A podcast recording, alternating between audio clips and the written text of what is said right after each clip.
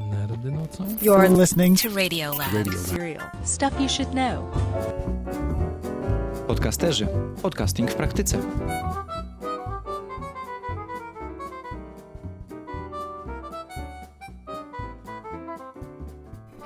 Zimowe ferie już za nami, za oknem piękne słońce, pora na szósty odcinek podcasterów. Dzisiejszy odcinek jest w całości inspirowany waszymi mailami i wiadomościami na Facebooku. Tematem dnia będzie wybór mikrofonu, a konkretnie czy warto kupić mikrofon bezpośrednio podłączany do komputera łączem USB, czy też skłonić się raczej ku wersji analogowej, a także na co właściwie jeszcze zwrócić uwagę przed zakupem. Oprócz tego powiem Wam o problemach, na które napotkało co najmniej dwoje polskich podcasterów, a które są związane z zakładaniem konta iTunes. Ale to na koniec, bo to są rzeczy istotne przede wszystkim dla nowych podcasterów, a przecież wśród słuchaczy są również starzy wyjadacze. Z myślą o nich odwrócę zaplanowaną kolejność treści odcinka i zacznę od przeglądu świeżych informacji z naszego podcastowego świadka. Zapraszam do słuchania.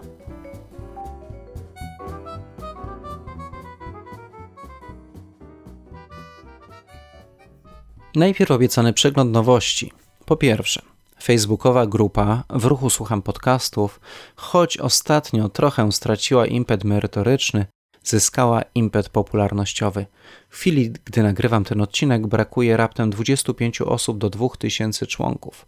Początkowo grupa była miejscem, w którym dzieliliśmy się informacjami, czego ostatnio słuchaliśmy, biegając, jeżdżąc, latając czy leżakując.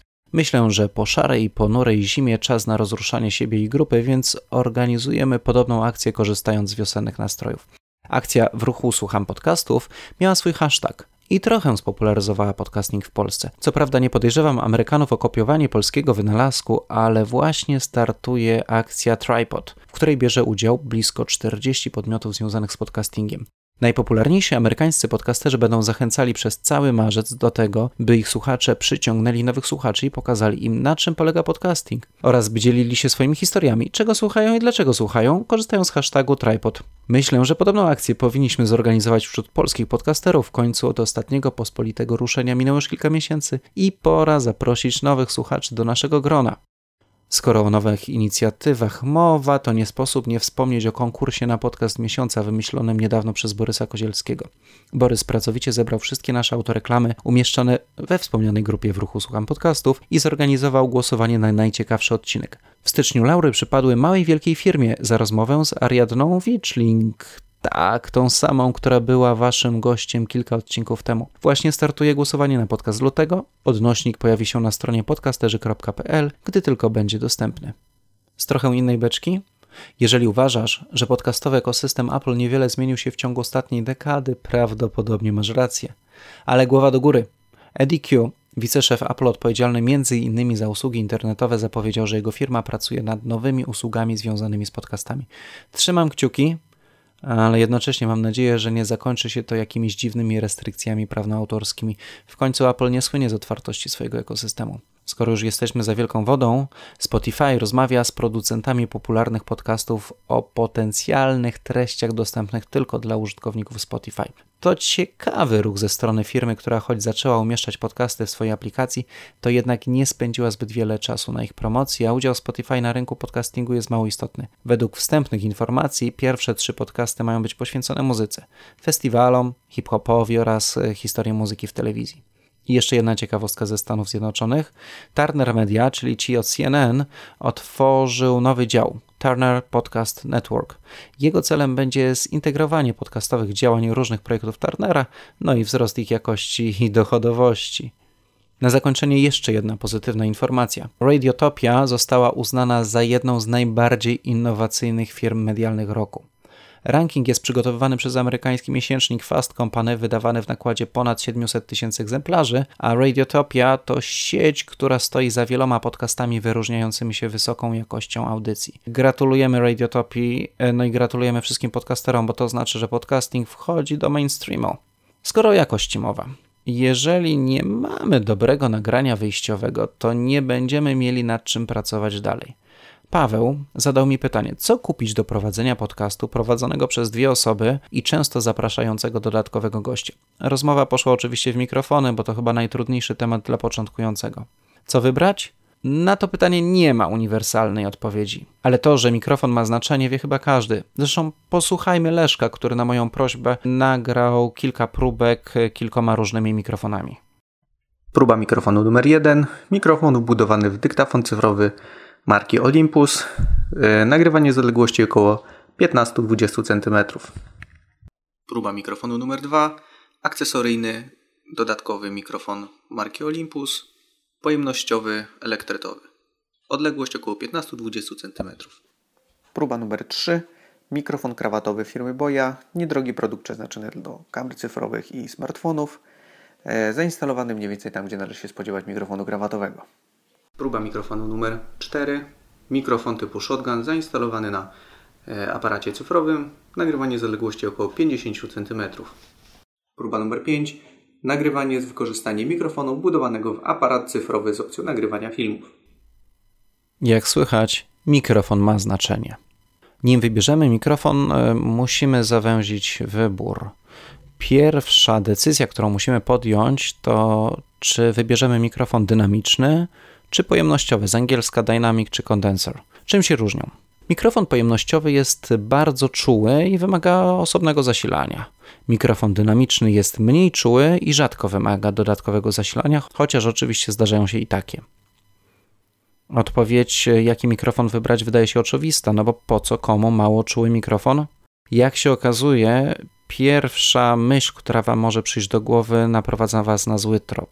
Mikrofon pojemnościowy sprawuje się idealnie na przykład w studiu wyciszonym. Ja na przykład w tej chwili z takiego korzystam, ale gdyby na przykład za moimi plecami obecnie chodziła pralka, kilka pomieszczeń za moimi plecami, ten mikrofon prawdopodobnie by ją wyłapał. Dlatego, jeżeli mieszkacie w bloku, jeżeli mieszkacie w niezbyt cichej okolicy, jeżeli nie możecie wyciszyć swojego studia nagraniowego, ewentualnie jeżeli dużo nagrywacie w różnych miejscach, na przykład w drodze, bez mikrofonu dynamicznego się nie obejdzie. Druga decyzja, którą musicie podjąć, to czy wasz mikrofon ma być podłączany do komputera łączem USB, czy raczej szukacie czegoś analogowego. Do niedawna wybór był prosty, bo nie było wyboru. Trzeba było kupić mikrofon, wzmacniacz mikrofonowy lub mikser i podpiąć wszystko jakoś do karty muzycznej komputera. Teraz jest trudniej, bo ogromną popularność zdobywają mikrofony, które podpina się bezpośrednio do komputera portem USB. Co to daje? Przede wszystkim ogromna wygoda. Nie musimy tachtać ze sobą kupy sprzętu, jeżeli mamy małe biurko albo zabałaganione, tak jak moje. Mikser zawsze jest jakimś problemem.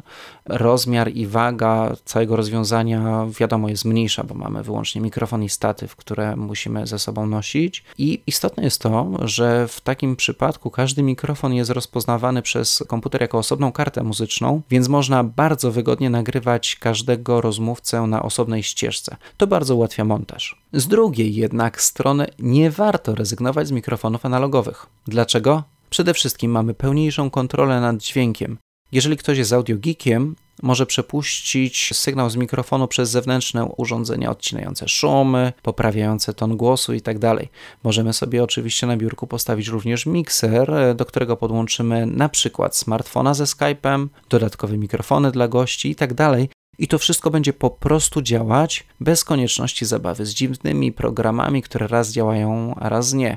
No i jeżeli mamy mikrofon analogowy, daje nam on możliwość podłączenia się do zewnętrznych urządzeń nagrywających. Nie musimy wszędzie chodzić z laptopem, wystarczy nam tani rejestrator typu minidysk lub droższy, tak jak Zoom. Są też przejściówki do telefonów komórkowych. Z mikrofonem, który ma wyłącznie łącze USB, czegoś takiego nie zrobimy. Co wybrać? Jeżeli planujesz nagrywać samodzielnie i w domu, nie ma to większego znaczenia. Mikrofon z USB może być lepszym wyborem. Jednak zawsze w końcu człowiek chce się rozwijać, wyjść na zewnątrz do ludzi, nagrać jakieś rozmowy gdzieś i wtedy staje przed koniecznością kupienia drugiego mikrofonu mobilnego i wygodnej nagrywarki. Moja rekomendacja? Jeżeli na pewno będziesz zawsze nagrywać tylko w domu, tak jak ja to robię ze światem w 3 minuty, wybierz mikrofon z łączem USB. Jeżeli chcesz się rozwijać, tak jak ja to zrobiłem z nieplanowanymi wcześniej podcasterami, nie obejdzie się bez mikrofonu analogowego lub zestawu mobilnego z wbudowanymi osobnymi mikrofonami. Jeżeli na stałe nagrywasz więcej niż jedną osobę, mikrofon analogowy i mikser mają sens. Warto też pamiętać o czymś takim jak tanie 30 zł na AliExpressie albo 100 zł na Allegro lub drogie ponad 100 dolarów przejściówkach pozwalających podłączyć dowolny mikrofon analogowy z łączem XLR do komputera. To też dobre rozwiązanie, bo łączy wygodę z uniwersalnością, bo wynik jest taki, że mamy mikrofon analogowy, który bez problemu przerabiamy w odpowiednik mikrofonu, który ma tylko łącze USB. A, są też mikrofony z dwoma portami USB i XLR, e, ale ich wybór jest dość ograniczony. Warto też pamiętać, kiedy wybieramy mikrofon, że podcasting nie jest dla każdego i większość twórców porzuci nagrywanie po kilku miesiącach czy latach. Mikrofon analogowy będzie prawdopodobnie łatwiej sprzedać, bo grupa potencjalnych kupujących jest o wiele większa.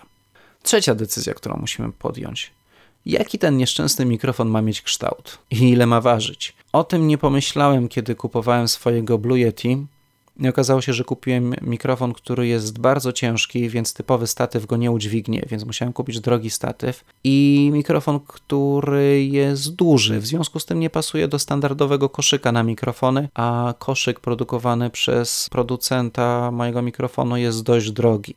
Raczej starajmy się kupić coś, co wygląda jak mikrofon, a nie coś, co wygląda fajnie, futurystycznie, ale na dłuższą metę może się okazać początkiem nieplanowanych wcześniej wydatków. No właśnie, czwarta kwestia statyw.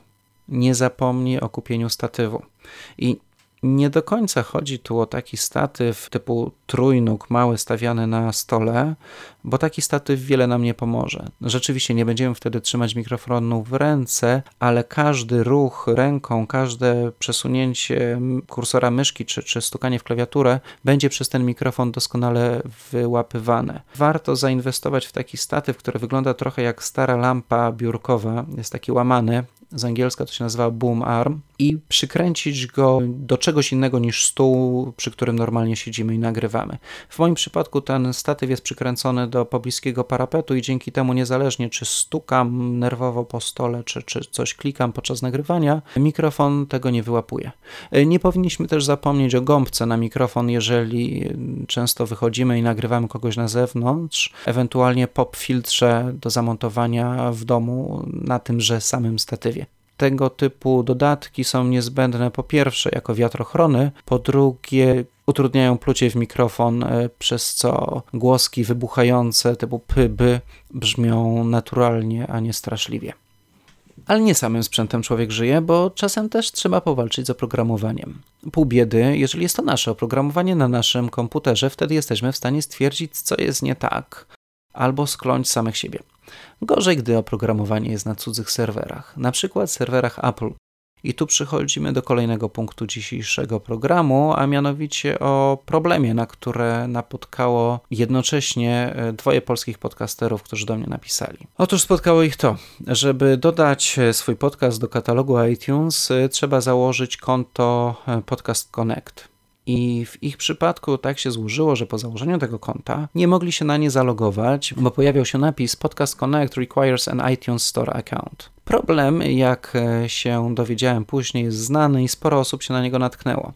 Jeżeli i ciebie spotkało coś takiego, spróbuj nie skorzystać z przeglądarki internetowej, ale zainstaluj sobie aplikację iTunes. Ona jest dostępna i na Windows, i na Maca. Zaloguj się w tej aplikacji, przejdź do iTunes Store i tam na dole będzie taka mała opcja podcasty w kolumnie Explore.